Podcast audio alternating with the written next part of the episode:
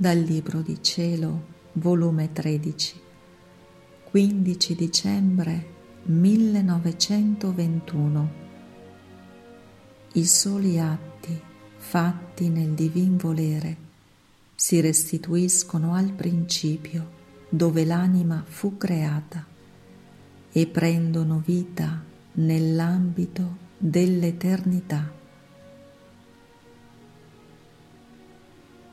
Trovandomi nel solito mio stato, il mio sempre amabile Gesù nel venire mi ha detto,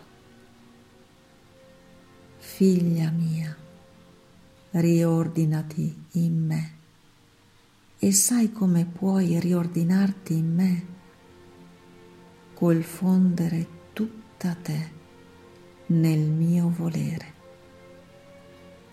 Il respiro, il palpito, l'aria che respiri non devono essere altro che fusione nel mio volere. Così entra l'ordine tra creatore e creatura ed essa ritorna al principio donde uscì. Tutte le cose stanno nell'ordine, hanno il posto d'onore, sono perfette quando non si spostano dal principio dove sono uscite. Spostate dal principio tutto è disordine, disonore, imperfezione.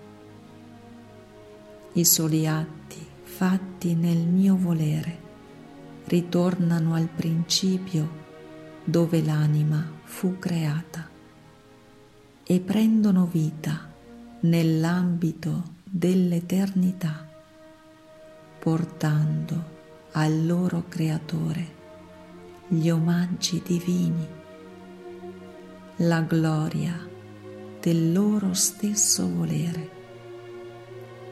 Tutti gli altri atti restano nel basso, aspettando l'ultima ora della vita per subire ciascuno il suo giudizio e la pena che meritano, perché non c'è atto fatto fuori della mia volontà, anche buono, che possa dirsi puro. Il solo non avere la mira alla mia volontà è gettare fango sulle opere più belle. E poi il solo spostarsi dal suo principio merita una pena. La creazione fu messa fuori sulle ali del mio volere e sulle stesse ali vorrei che mi ritornasse, ma indarno l'aspetto. Ecco perciò tutto è disordine e scompiglio.